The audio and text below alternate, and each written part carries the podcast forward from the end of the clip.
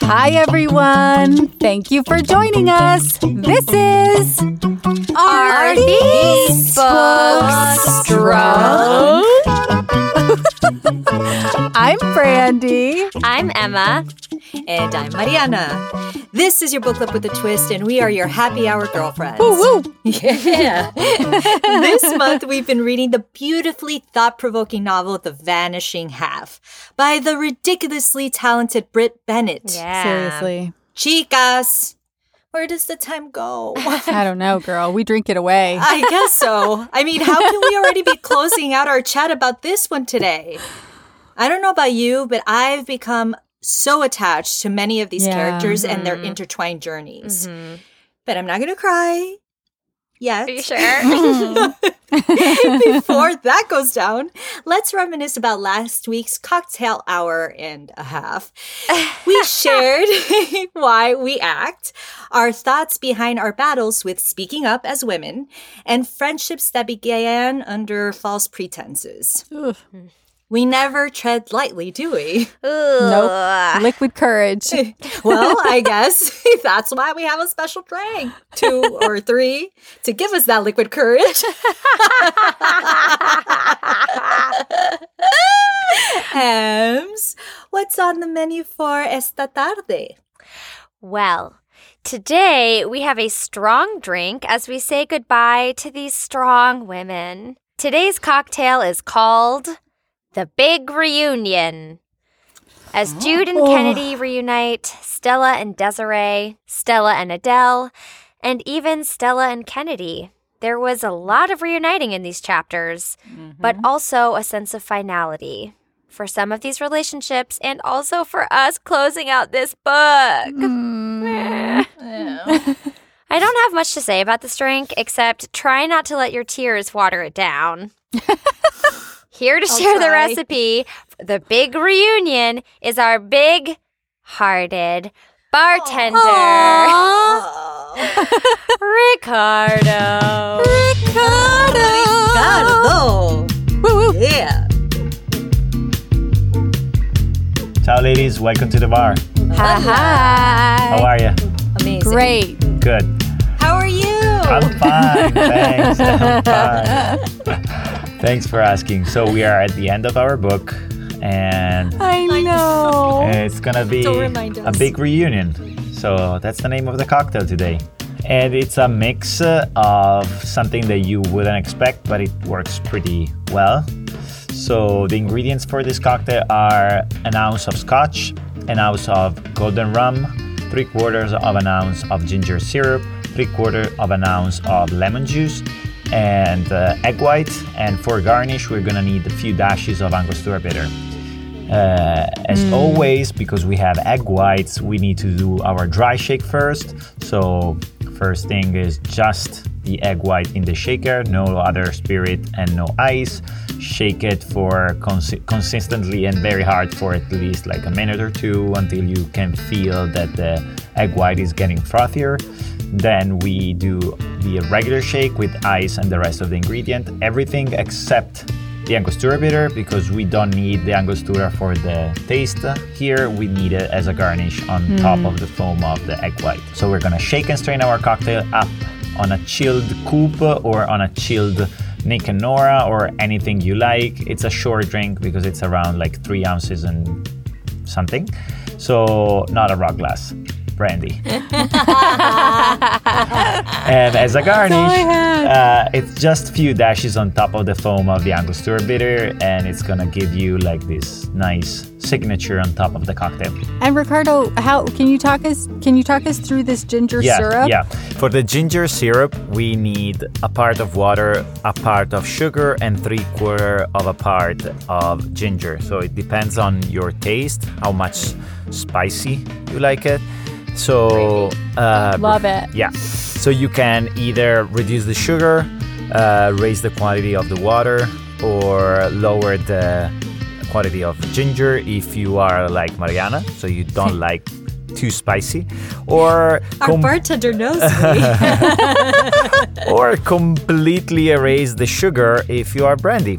And have like the spiciness and uh, all the ginger and all the other flavor that you want to enhance in the cocktail without covering it with sugar.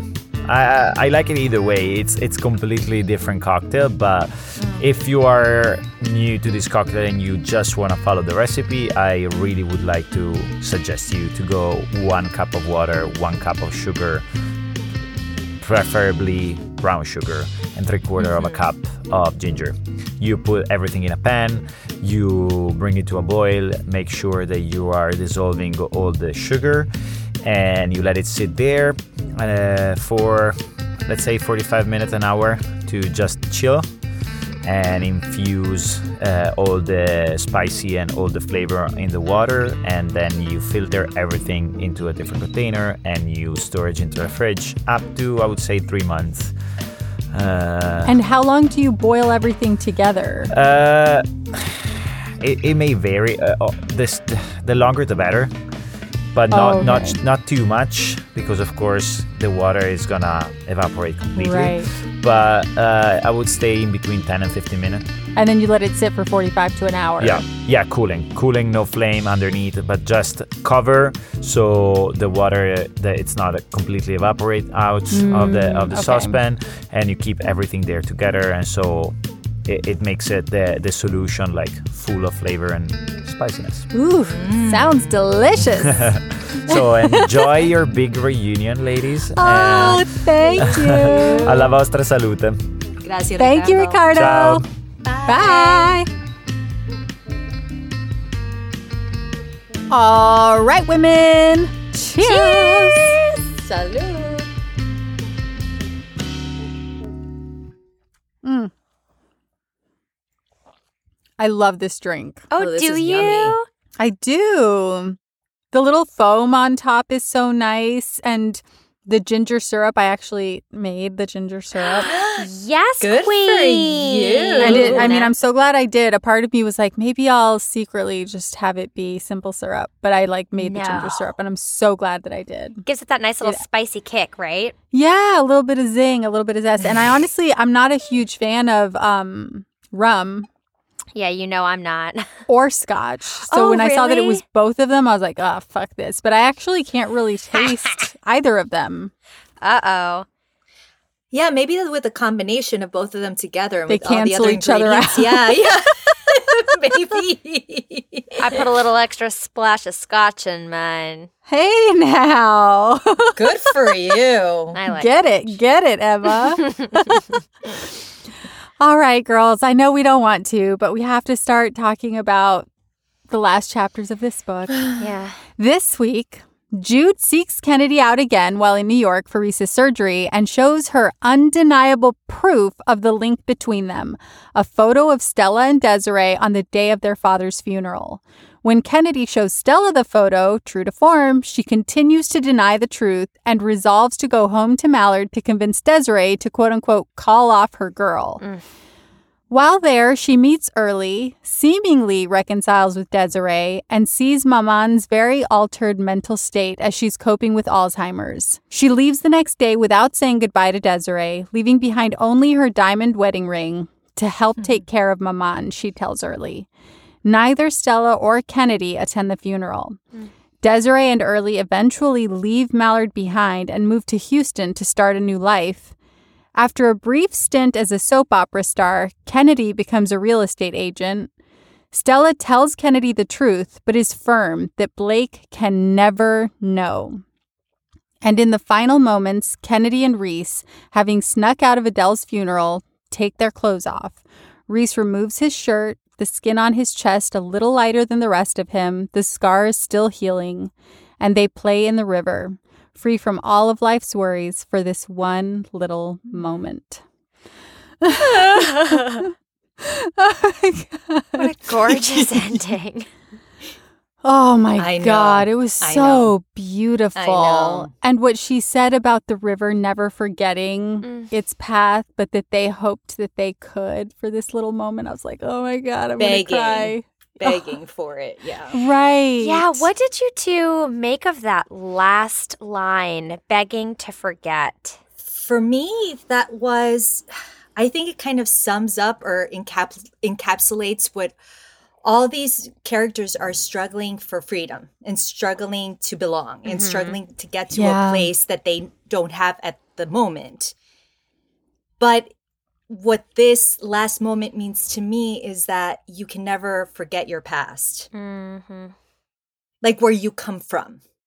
Where you come from will always be there, even because a river does remember. Even if they're trying to Mhm. like get rid of those scars and get rid of the, uh, everything that has happened to them, it will stay with you Mhm. regardless. You can never, you can never forget where you come from. Yeah, I agree, Mariana. And I think there was something so beautiful about this moment where Reese finally gets to take off his shirt and feel the sunshine on his chest. Yeah. I thought, and it, there was just something about that to me. And then them playing in the water that was it. I the word freedom also came to mind for me. And that last moment, I feel like just for this little tiny brief little playtime, like they almost reminded me of kids playing in the water or Yeah. something. Mhm. Nothing Yeah. matters. You know, Reese might have to have more surgeries. They might have to explain to Jude's mom down the line why they can't get married, why they can't have kids. You know, Adele just died, but in for this one little moment where they're playing in this river, none of that has to matter. They don't have to remember any of that. They don't have to think about their painful past. They can just be two happy little beings playing in the sun and the water for this little moment. It was a beautiful ending. And it Yeah. there's something too I I think you touched on it Mariana just like you know water like it cleanses us and washes Oh, away like a baptism. Yeah. Well, it made me think in um for the Jewish holiday Rosh Hashanah, we do something called tashlich, where you go Oh. to a flowing body of water, so a, a river or a lake, wherever you can find water. and uh, traditionally, I think you take pieces of bread or you can take petals of flowers. At least that's what, what we did when we were growing up. And what you take, like, so if you had like a piece of bread, you would t- tear off like a, a little chunk of it. And with each chunk, you would think of a sin that you wanted to, or some, or something that you wanted to ask forgiveness of for that year. And then you'd throw it in the water so the water mm. can wash it away. And you just keep Oh, doing wow. that. So it's like you let the water take away the things that you want to let go of, or things you want to ask forgiveness for, or sins you may have committed that you want to let go of, and you let the water release it. And that was always one of my favorite traditions. And mm. so I thought about that a little bit here. Not that I think either Jude or Reese committed any major sins that they would need to ask forgiveness for. I think they're pretty pure Mm-hmm. out of all of these characters, but it did seem just like, you know, this washing away of everything that happened to start fresh. And I loved I loved that. I loved that the ending was like a way to start anew. Yeah. Oh, that's was that sounds like such a beautiful tradition also, Emma. It is. Yeah, I I definitely have fallen off of that since I've lived in New York. But one year I took a cheddar mm. bagel to the Hudson River and I did it by myself. Oh, A bagel. Oh my. Yeah, of course you did. Oh, yeah, That's you so know. New York. it is. Well, ladies, I have to say, listening back to last week's episode, I feel like I was a little harsh on Stella when we talked. And as I was reading this week's chapters, I was once again reminded that while, yes, she walked out on her sister and on her mother, and she pretends that her family is dead and she lives this double life, this woman is someone who is traumatized Yeah. deep down. And she's really just someone who's trying to survive. I Right. think that's what's at the core of everything she does. She's just trying to remain safe right. and mm-hmm. survive. Mm-hmm. And going through this journey with her and Jude and Desiree and Adele and Kennedy, I feel like they're all such different people and they handle situations really differently, mm-hmm. but they're all so layered. They're so complex. And I just have mm-hmm. to applaud Brit Bennett for weaving not only such a beautiful story, but such beautiful characters that I was lost in for the entire book. Like she wrote such real, full women. And complex too. Yeah. Full of complexities and contradictions. Oh my god, yeah. Yeah, this is definitely one of my favorite books I think that we've read so Yeah. far in the book club. And I feel like it's going to be one that sticks with me for a long time. I do agree because you really do follow each of their stories. Mhm. You really go along with them for the ride and you you do root for them, maybe some more than others. But there is an explanation as to why they are who they are. Right. Mm-hmm. And they've all lived through experiences. And we've talked many, many times on this podcast about living in somebody else's shoes. Or don't judge someone just because of their cover. Don't label them. Like actually hear them out. See where they come Right. from. Like really understand what they've lived through to get to who they are today Mhm. what makes them them. And I think that's one of the lessons that I am taking away from this book because that's what Brit Bennett is showing through each of these characters. Yeah. Yeah, in this last chunk, I developed such empathy for Kennedy. Like I realized Oh. she just want you know similarly to what you just said, Stella just wants to survive. Kennedy Right. just wants acceptance and to be loved and mm. acknowledged Yes. and seen. And she's not getting it from her mom or her job and Yeah. f- maybe France. Really only Jude seems to be the only person. So I really felt for her in a way that I hadn't in the previous chapters in this chunk. I'm I'm so glad that both of you say that because I, one of the questions that I had for both of you is you, if you felt differently for Stella this go around after reading these chapters. And I feel like there's something about Stella and Kennedy that Kennedy is kind of repeating history. Yeah. And that's something that Stella did not want for her daughter. And ultimately, her not wanting her daughter to vanish is the reason that she goes back to Mallard. She goes back to Mm. protect her daughter. Mm, mhm. So it's like, even though she didn't want history to repeat itself, but because history did repeat itself, that brought her back home, at least for the day or the 24 hours that she was there. I'm glad you brought that up, Mariana, about the fact that Stella didn't want her daughter to to end up this way because I was so intrigued by the contradictions in both of these mother-daughter relationships. Stella really chides her daughter for being an actress and moving around a lot, not tied to anything. And yet that's pretty much the life Stella has kind of lived, pretending to be somebody else. And Desiree keeps pushing Jude and Reese to get married, not live this quote unquote modern lifestyle, even though, as Jude points out, Desiree and Early aren't married and haven't been married in all the years they've been together. Right. So I was curious have you ladies experienced any contradictions in your relationships with your moms? You know, I I can't think of any instances where I have. If anything, I think I'm always trying to fashion myself to be more like my mom. I just Oh. she's wise and educated and passionate, compassionate. She's a social butterfly. I mean, she can talk to anyone about anything for a long amount of time and be engaged with them the whole time, like eye contact. That is so true. It is so true. wild. You got to peel her out of a room. She's so engaged and engaging. She's independent, thoughtful, always curious. I mean, I just really look up to her and she's such a role model Mm. and um and I'm really grateful for her transparency with me forever for my whole life I Mm. can think of growing up just being um, a model of a woman that I would like to be. And I feel like the older I get, the more I want to embody her qualities. Mm. And sh- I mean, my parents are the two most like supportive parents I can think of in terms of always letting me follow my my path and um never making me feel bad about the amount of hours that they spent like driving me to rehearsals or dance class or Oh. you know, the amount of money that they put into my training. Like, I just, yeah, not a very exciting answer. I just feel really grateful for her, for both of them. But since you asked about my Mm. mom, Yeah. I love that. Bitch. Oh, I know, I'm like, this sucks. so similar.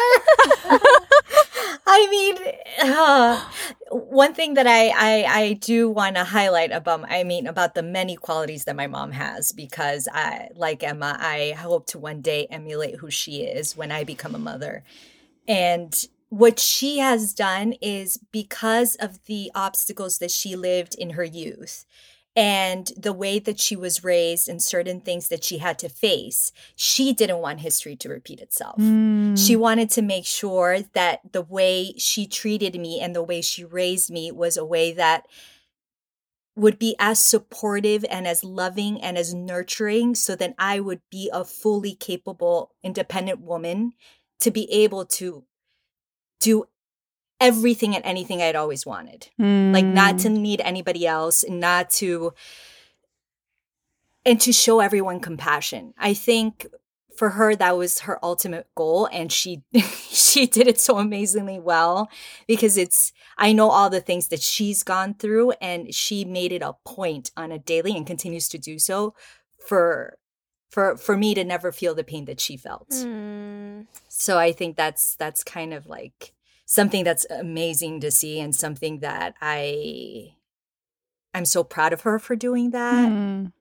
because it, it required so much strength and also so much empathy for Mm. individuals. Yeah.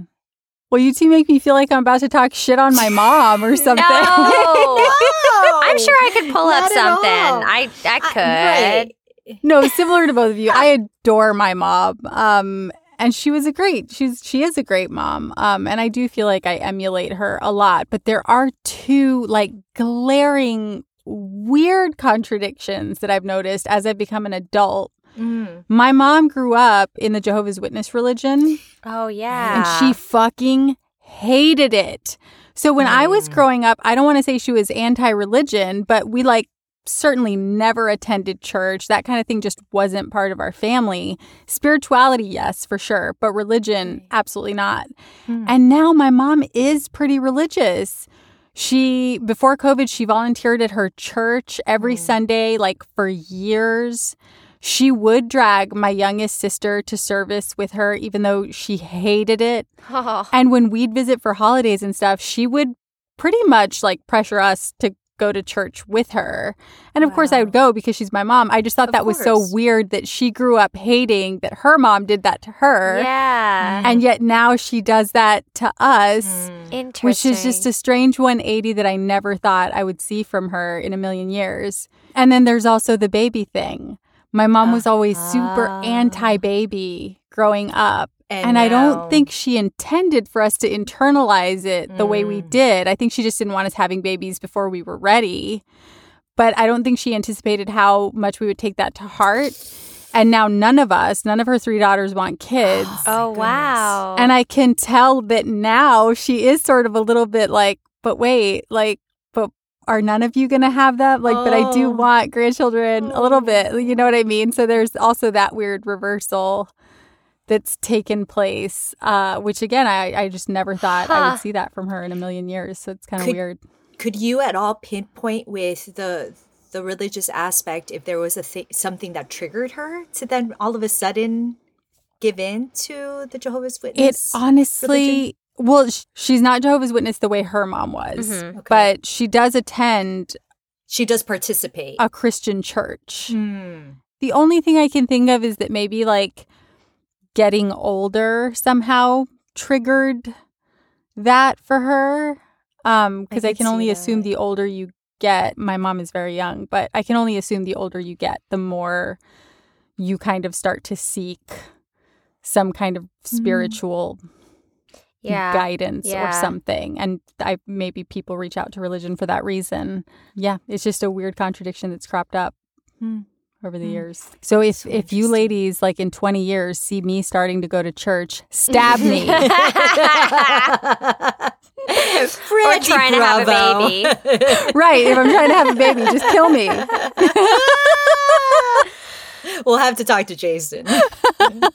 You know, I'm embarrassed that I'm going to bring this up, but I was reminded from what you just said. And since we did just watch the Bachelor finale last night, it's fresh on my mind. But it was something I actually thought of in reading this chunk of chapters as well. The co- so, spoiler alert, Bachelor Nation. If you watch and you're not caught up, I'm sure everybody watched.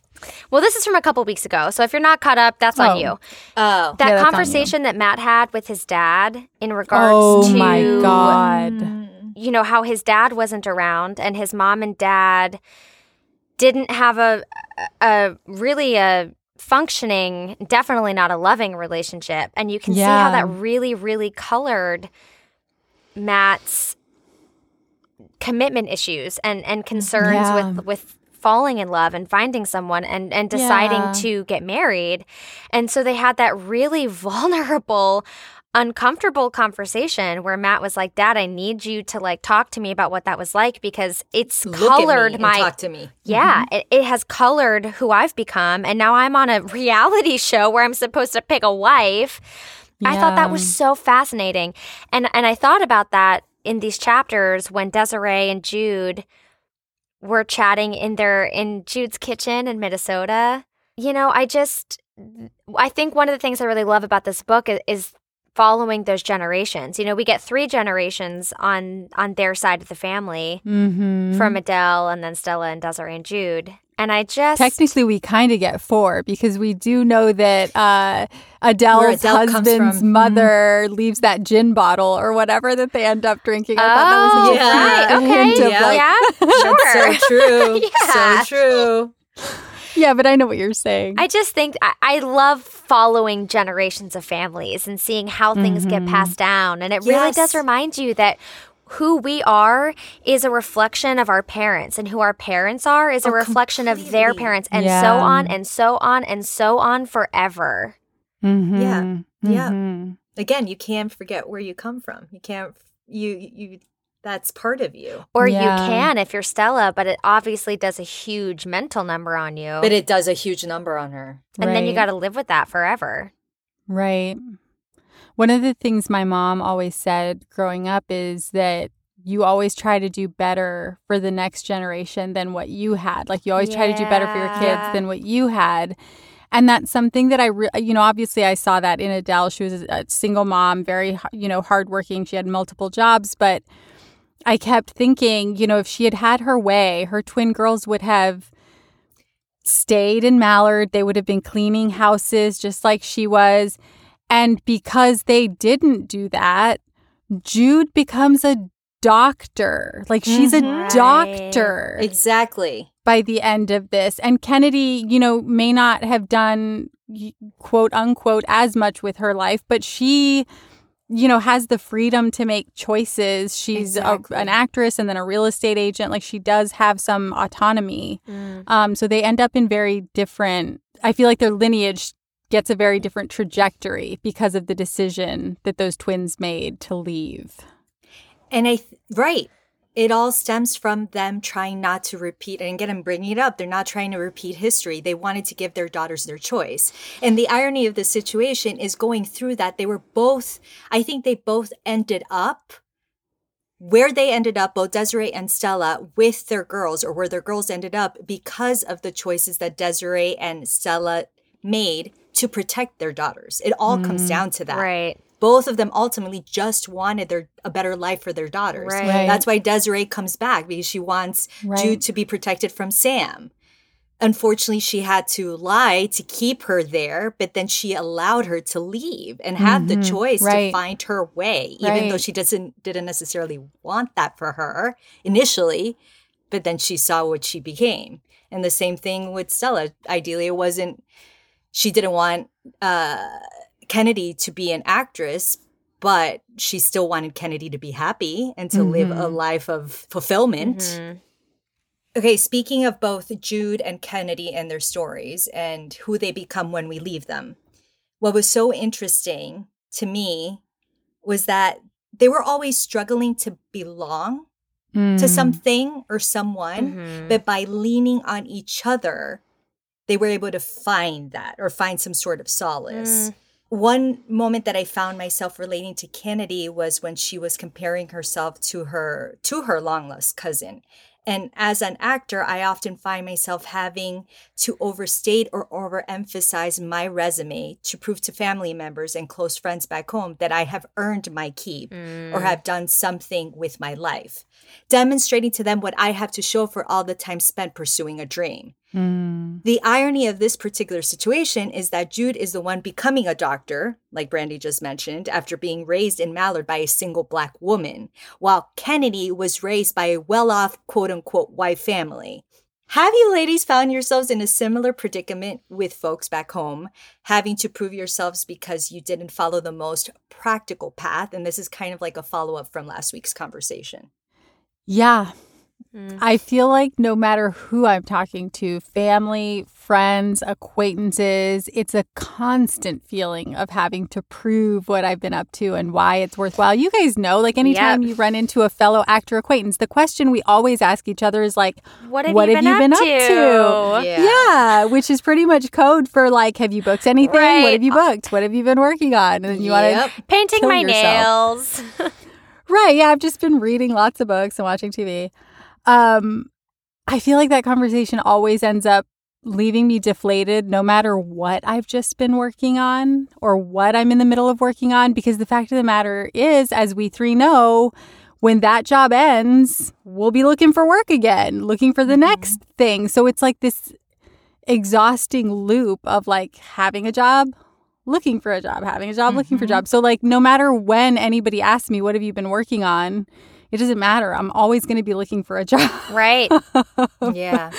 Yeah. um yeah, so I feel like it's it's one of those things that's contributed to me playing my cards really close sometimes and like feeling like I don't need to share that much. Like I'd rather ask you a lot of questions about what you've been up to and putting you in that hot seat.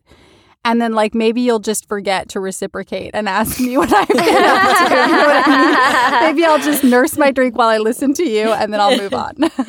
so you're telling us your conversations are not a two way street. It just goes one way the whole time. With you two, they are. With most people, I, I try not to. I try not to make them mad.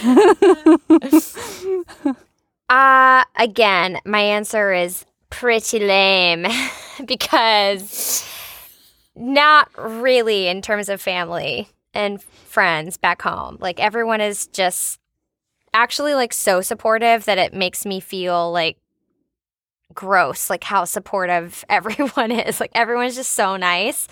Um and like rooting for me and and I feel that. But similarly, you know, it is always with family or people I don't know or friends, you know, oh, what have you been up to? Or are you working on anything? Or have you been in anything that we would have seen lately? Right. I mean, those questions just really. I'm going to try your tactic. It's not so much my family, but there was this one regular that I had at the restaurant when I was working at the Oh. restaurant. Oh, no. Every time he came in, he would be like, So, have you booked anything lately? Oh my God. every time. And I Oh, was no. like, well, Ed, I'm still here.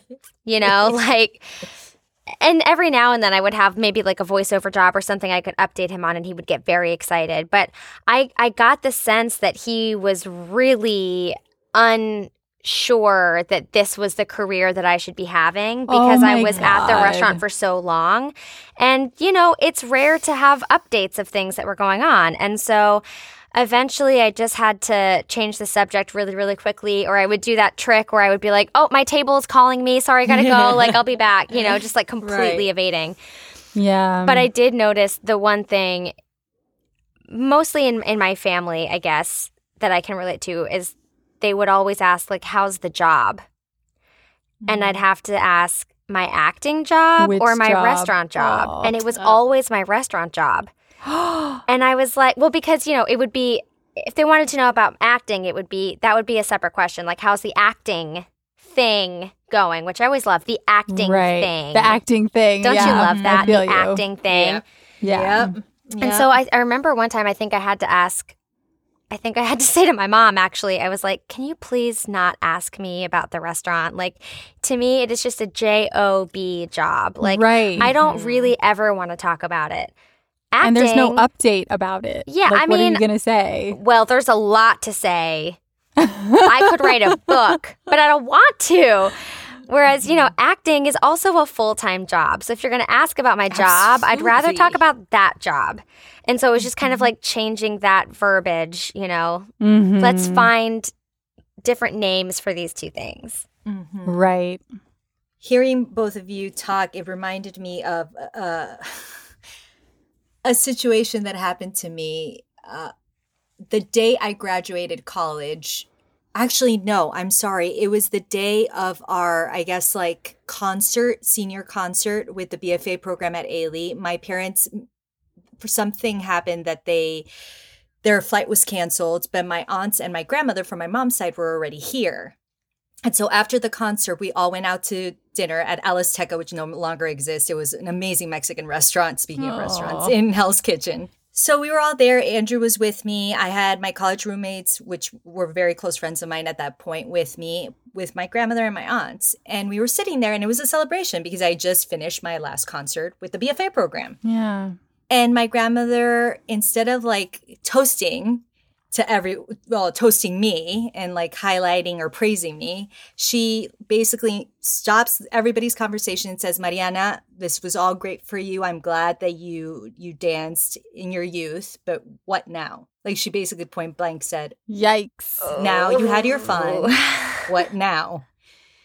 So I just stood up and walked out of that restaurant. You did? Oh my did? god, really? because I've never been very combative. Like I didn't know how to react then and I didn't know how to like what to say to my grandmother in front of my aunts without my parents there oh to support me. Yeah. It was one of the f- I mean, Andrew had already met them, but I mean, it was a very uncomfortable position for him to be in, plus my friends. And it was supposed to be a very celebratory occasion. Yeah. So that just and I know last episode I said something about my grandmother, but hey, this uh, this podcast is about being cathartic, right? and generations of women. yes, Right. yes. It's appropriate. but it, and it also shows you that as a daughter as a granddaughter we are in we are impressionable and things that are said or things that are put upon us they do affect us Mhm. and that had a very long lasting effect Yeah, I'm on me. sure. Yeah. because it was just basically degrading what I had accomplished and what I had done. And it was like, okay, now you had your fun. Now let's talk about real life. And it was just, it was. But it didn't derail very tar- you. And it, It didn't, didn't, deter right. you. It didn't. Good. It didn't. It actually gave me more ammunition to Mhm. keep. I'll going, show to her. keep- to keep my guns blazing. And Yeah. I think a lot of what she has said throughout my, my life has given me kind of more of those that courage to try to overcome. Um, Yeah. all these no's or like Mhm. not pay attention to all the the All the rejection. Rejection? Mm. I feel like sometimes people teach you who you want to be and you want to emulate them and then sometimes people teach you who you don't want to Yeah. be. And Yeah. I feel like Yeah. you you having experienced that now, you know, would Yeah. never go on to do that. So at least there's that.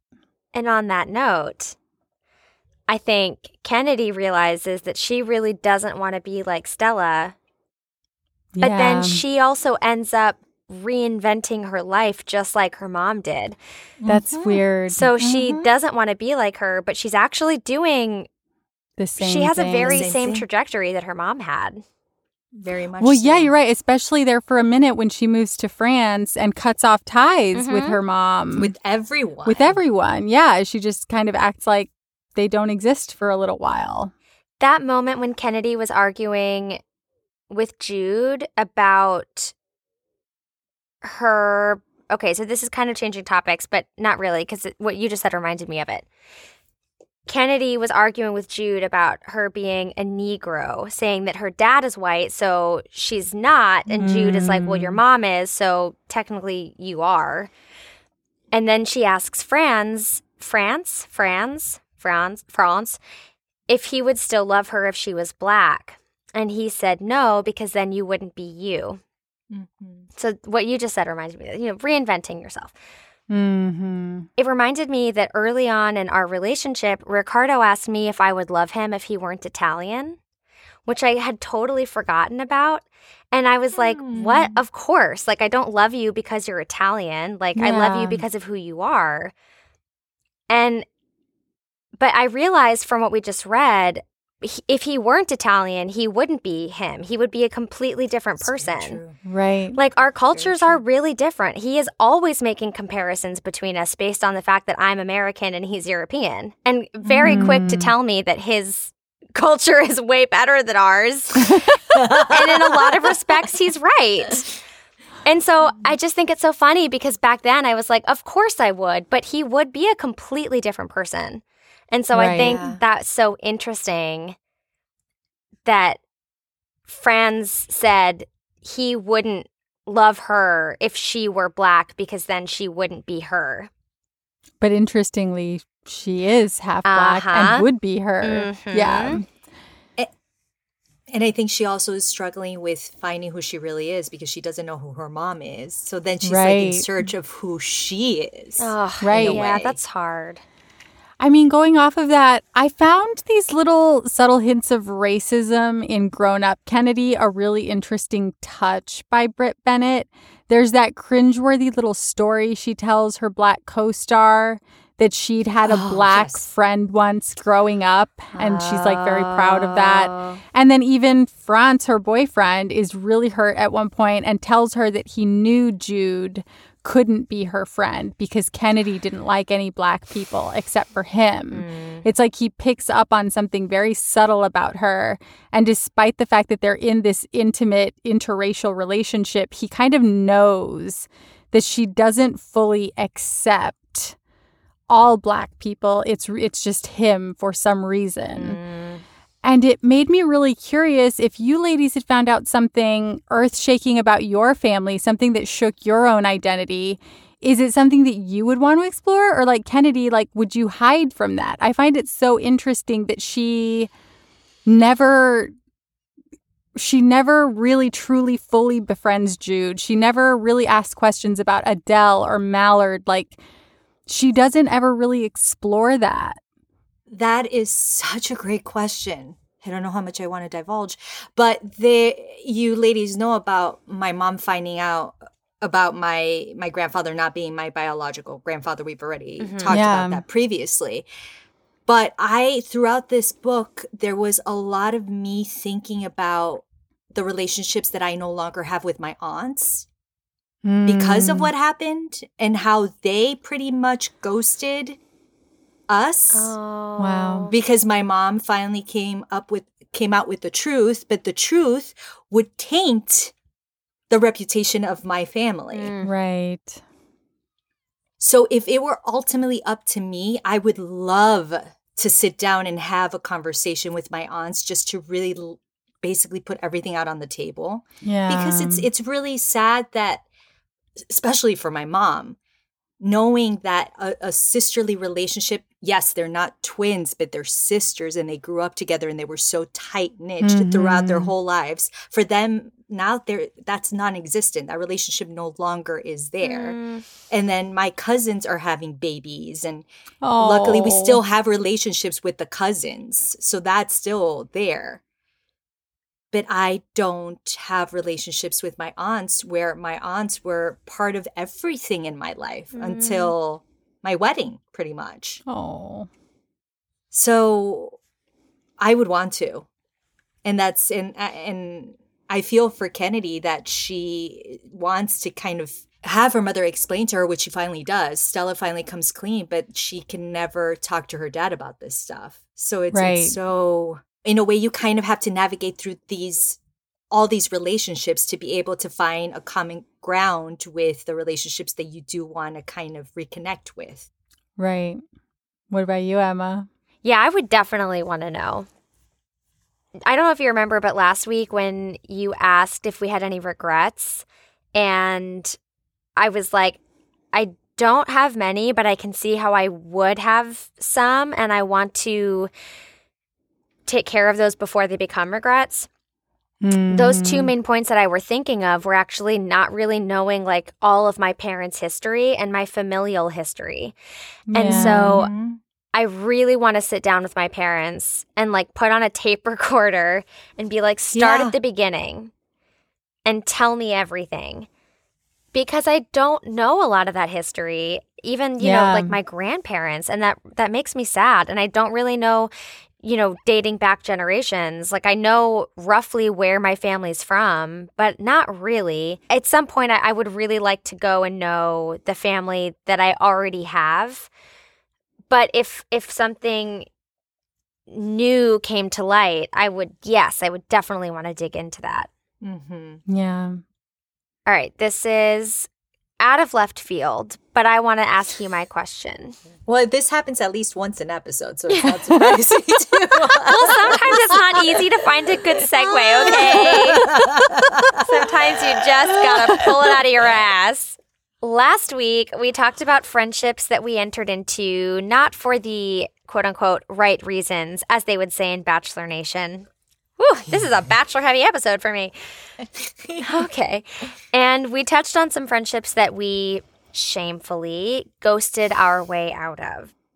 In hmm. this section of chapters, I was thinking about the reversal of that and was thinking about friendships or relationships we may have had that were wonderful, but then dwindled for whatever reason, and how hard it is to find your way back to that connection. Mm-hmm. It's really hard to make friends the older you get. I found, at least for mm-hmm. me, I don't know if that resonates for you. And it takes a Yeah. lot, again, for me, to reach out to someone you had a strong connection to, but that over time has lost its spark or just connection. Have either of you had a circumstance where you've reconnected or wanted to reconnect with an old relationship, friendly or romantic? And did that land successfully or maybe not? I can think of a few. Oh, I do have one friend that we were best friends when I was five and she was seven. We pretty much grew up together. We grew up dancing. Her name is Juliana. And I don't know if she listens to this. So it was always Juliana Mariana. which was very our our parents were also really close friends. Uh, she she attended my wedding. I was a bridesmaid in hers. But throughout our journeys, because I moved away when I was so young, we kind of like lost connection and then we connected again, but it's always been back and forth. Yeah. And as of late, we haven't really talked. I mean, for the past two or three years, it's been like our relationship has been pretty much non existent. Hmm. But recently on social media, I found out something about her that she's going through that I'm also going through. And I think that that will, in a crazy way, connect us again, which is so it's so crazy to me that after all these years that we would pretty much be at the same stage in our lives That's Wow. crazy. without even planning it. oh, I love that.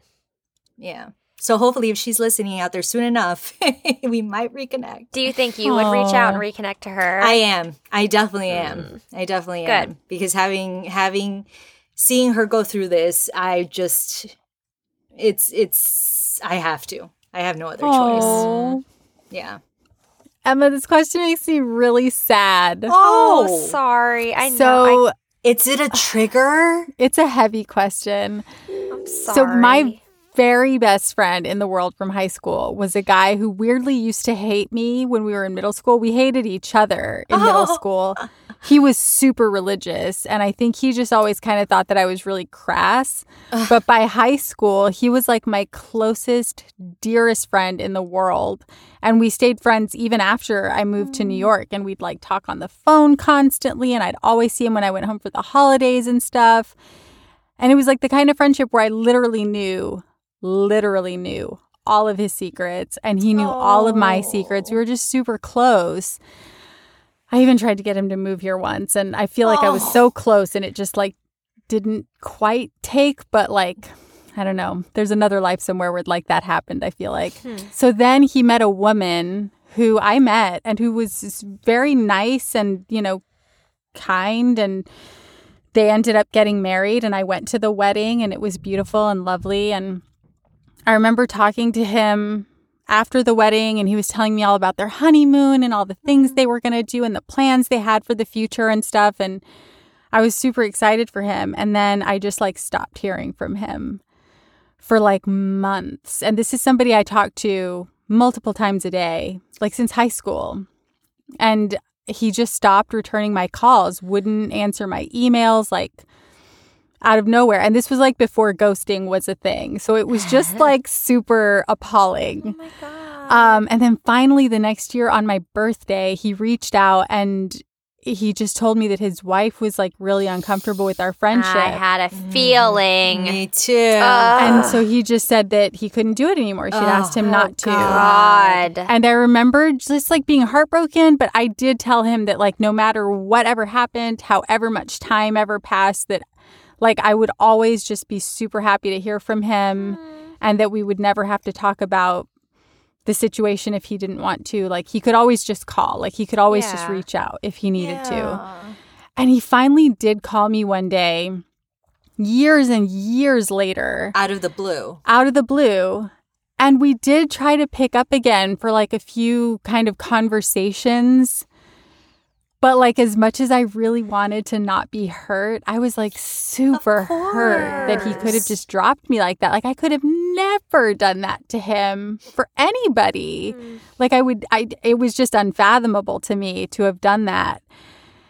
And so I don't know, we just kind of stopped because it just felt like that thread.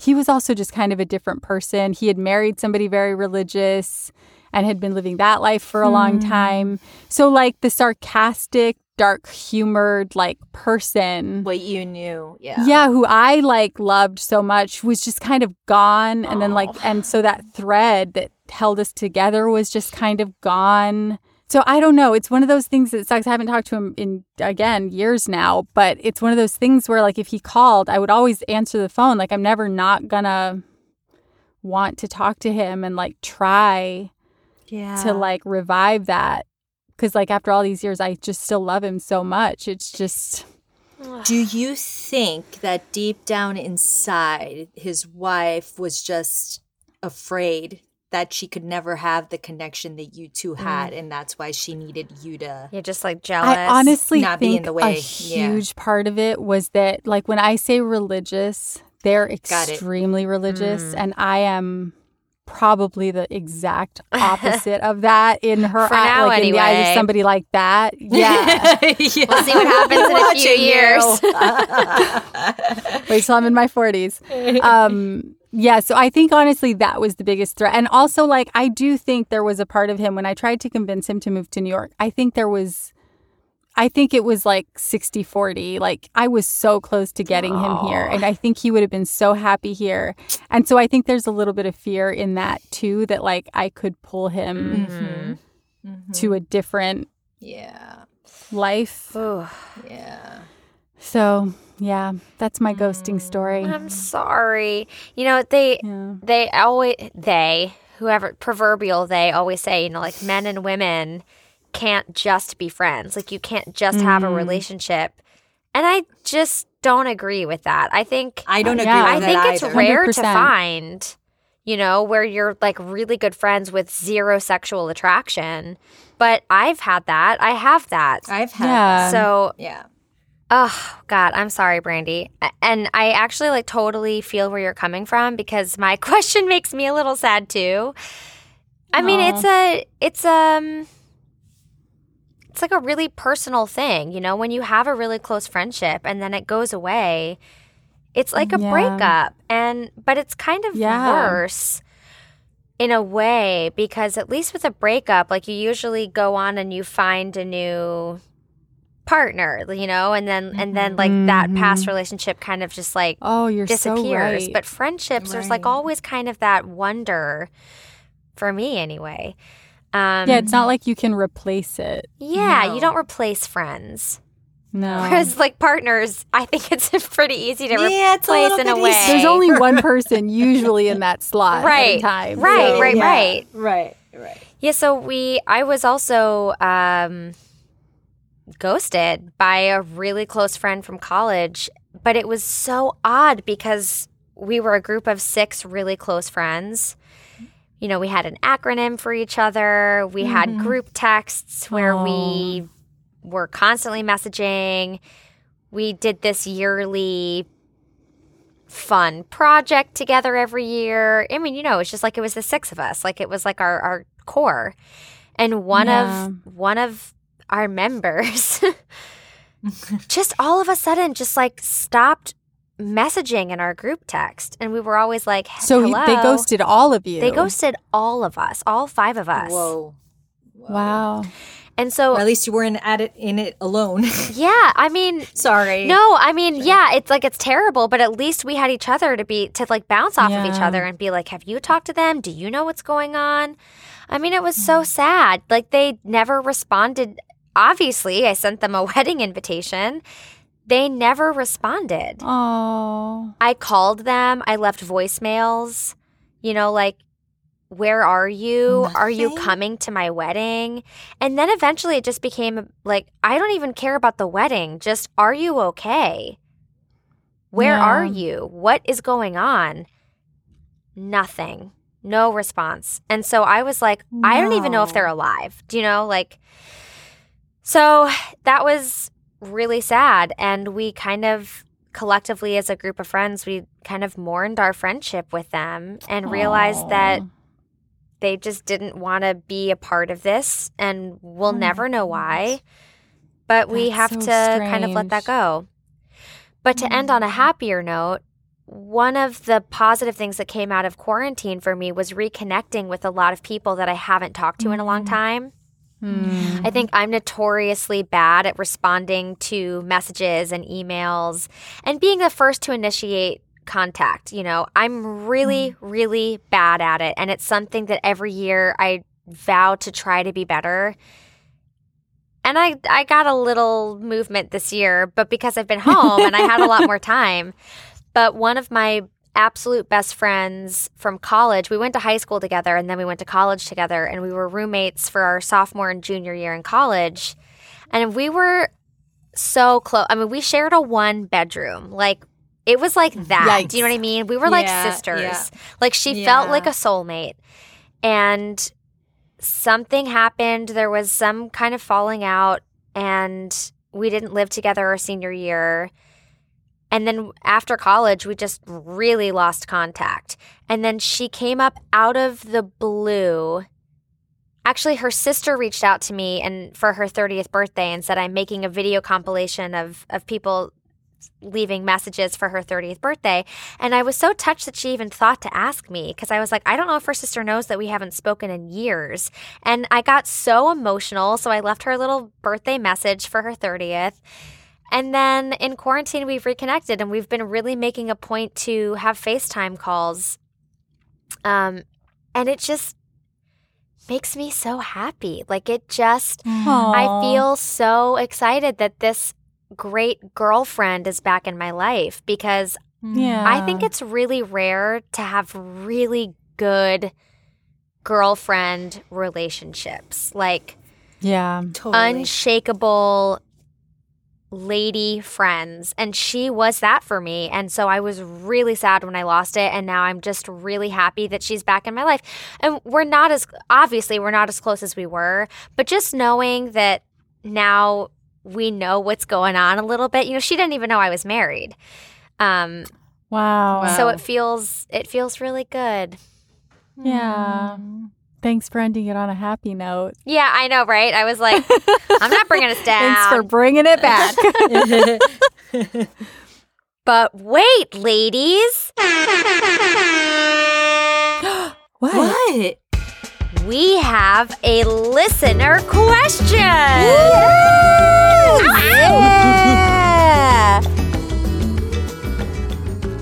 At Hot Off the Shelves on Insta has a question of the day oh. and wants to know what's our favorite thing about the vanishing half? Just one. I know. It's hard to just say one. I mean, there's so many things I personally loved about this book, and I kind of feel like I want to read it again because I'm sure that Oh, I know. there's so many details that I probably missed. Same. So I think for me, the biggest thing, and I think we kind of touched upon this, is how rich these characters are. Yeah. These character, every single character for me, I wanted to continue reading on to see where they would end up. Every Yeah. single character. There was not one character that fell flat for me. There wasn't one that I didn't feel like Brandy said was layered or like Emma said was complex. I think that that's what's brilliant about Brit Bennett. Mm.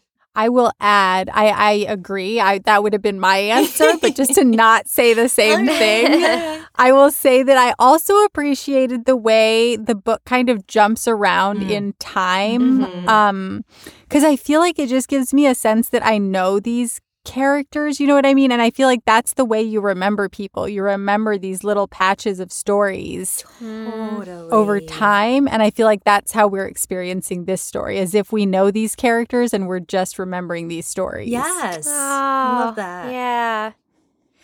I guess this is kind of piggybacking off of what Mariana said, but for me, it's just that whole ele- the concept of you never know a person's story. You never Mm, know what someone is going through or has gone through. Yeah.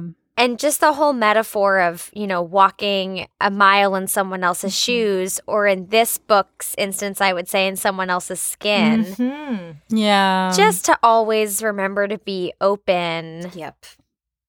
And have compassion and kindness for everyone. I've said that before, but I think it's it's really highlighted in this book. And it's Yeah, important to reiterate. 100%. Yes, totally. Mhm. Yeah. Aww. Aw. Thanks for the question. Yes. Hot off the shelves. We love you. What? Ladies, I think we should maybe briefly discuss Miss Adele and Oh, her yeah. passing and her dealing with Alzheimer's, with dementia. Yeah.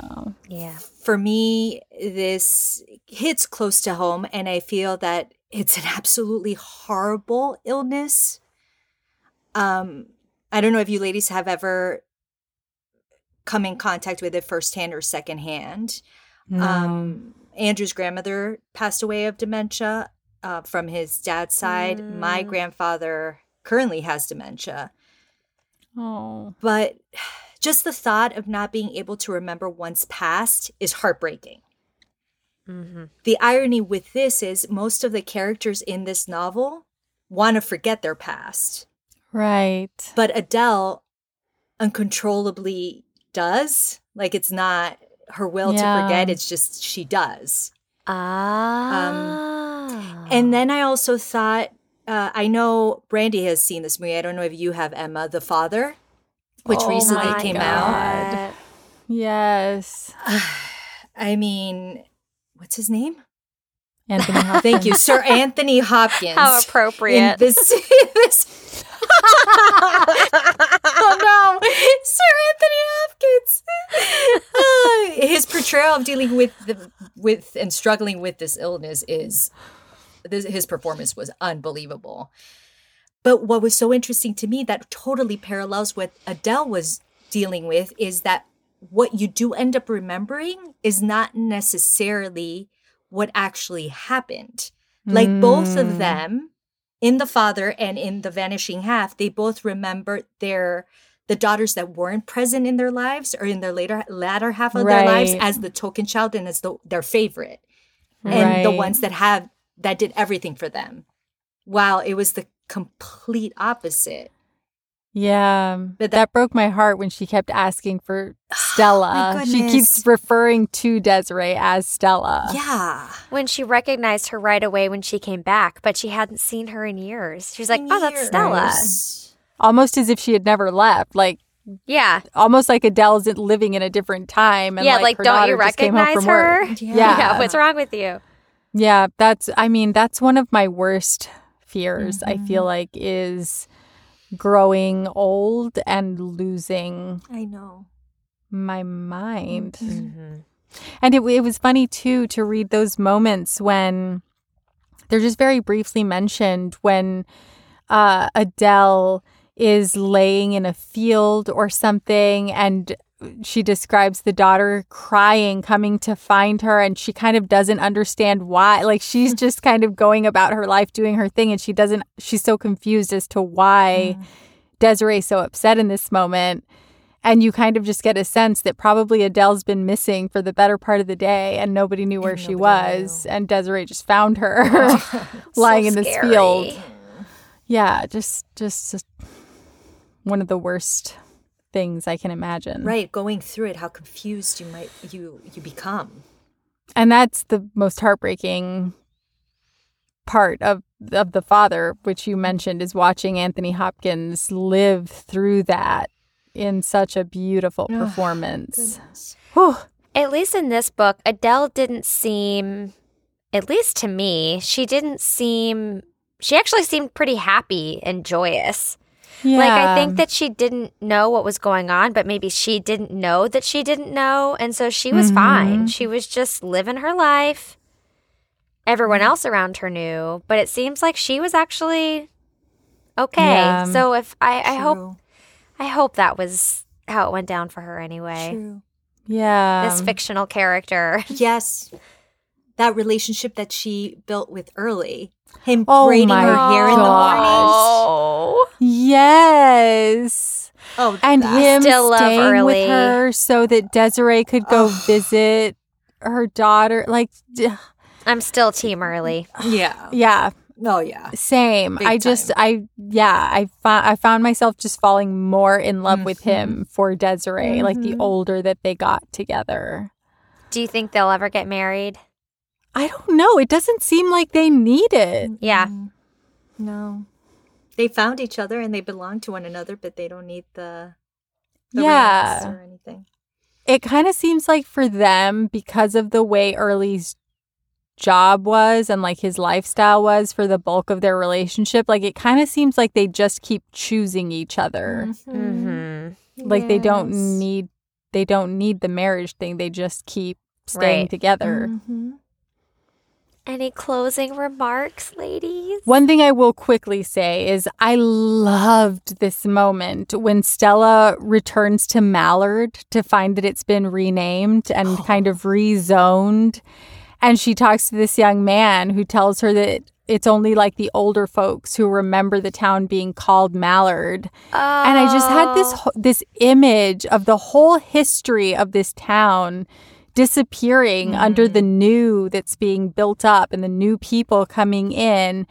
And only a few people know what was ever there. Mm. And i feel like in telling us this story brit sort of allows us to be part of that club part of those older folks who That's so know this town existed and who mm-hmm. know the stories that were made here Mm. that have just kind of vanished under the surface at this mm. point. Mm. Well, the last thing I want to say about it before we close out, I guess, unless you have ending remarks, is one of my yoga teachers in training right now, Yogi Charu, he said recently that when a bunch of different people get cremated together, you can't tell whose ash belongs to whose body.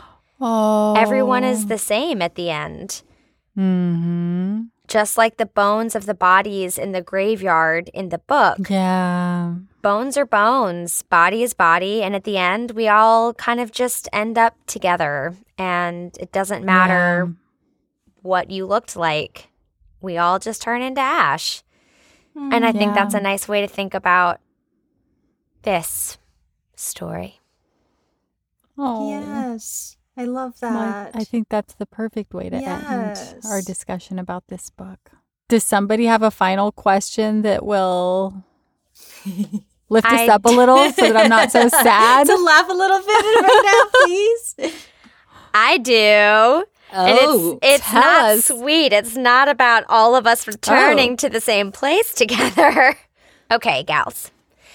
If you could embody this notion of being completely free in the skin you're in, would you be naked all the time? In public or at home? Where do you land on the nudist scale? Hmm. Whatever the nudist scale is. well, we know that you've done yoga in the nude. So, Ah. Emma. Yeah, I guess I land at like a nine on the nudist scale. At home, Wait, but so what would you be in public, like on the nudist scale? like a zero. Okay. If it's a zero to 10, I just decided that. Yeah. Great. what about you, Mariana? Um, I could definitely do the nudist at home. I have done it in the past, so that yeah. But it would take me a while to be nu- nude in public. I think I need to kind of really wrap my mind around that one for a little bit. yeah, I think I'm with both of you. I'm definitely, I would say I'm like a five on the nude at home. Like, you know, when I'm getting out of the shower or something, like I might wander around for a little bit, but like, you know, eventually I do put my clothing on. Sure. In public, yeah, I would have to say I'm a zero. Like, even if I was like ended up on a nudist beach or something somewhere, I would definitely be an observer, not a participant. I actually did a topless nudity in France, and I have to say it was quite oh. liberating. oh, interesting. It was I very scary at first. Yeah, Yeah. it was So then like you're not a zero on the public nudity scale. Well, this was in another country, so I guess there are there are modifications to my question. it's not black or white. It depends But, uh, you are. Uh-huh. in the yeah. U.S. She's a zero. In France, she's more like a seven or an eight. yeah, I guess so. All right, y'all. Well, thank you so much for listening. If you have an insight or a question you'd like us to discuss on an episode, shoot us an email at arethesebooksdrunk at gmail.com for a chance to be featured on our listener question segment. Yeah. Yeah. Huge shout out to Hot Off the Shelves once again for connecting with us. And drum roll please, we have reached over 400 followers on Insta. Yeah. And over 3,200 downloads. Yeah. Word. Thank you, y'all. Yes. Next week, we're turning the tables on you and giving you an April Fool's bonus episode. Oh. Or is this an April Fool's joke? No, it's not. We oh. really are. Next week, we'll be having some fun with the brilliant book Play Your Way Sane by Dr. Clay Drinko, chock full of 120 improv inspired activities and games to help you tackle stress and find your way sane. Man, Yes. we need this now. Seriously. Stay tuned next week for our official April book selection.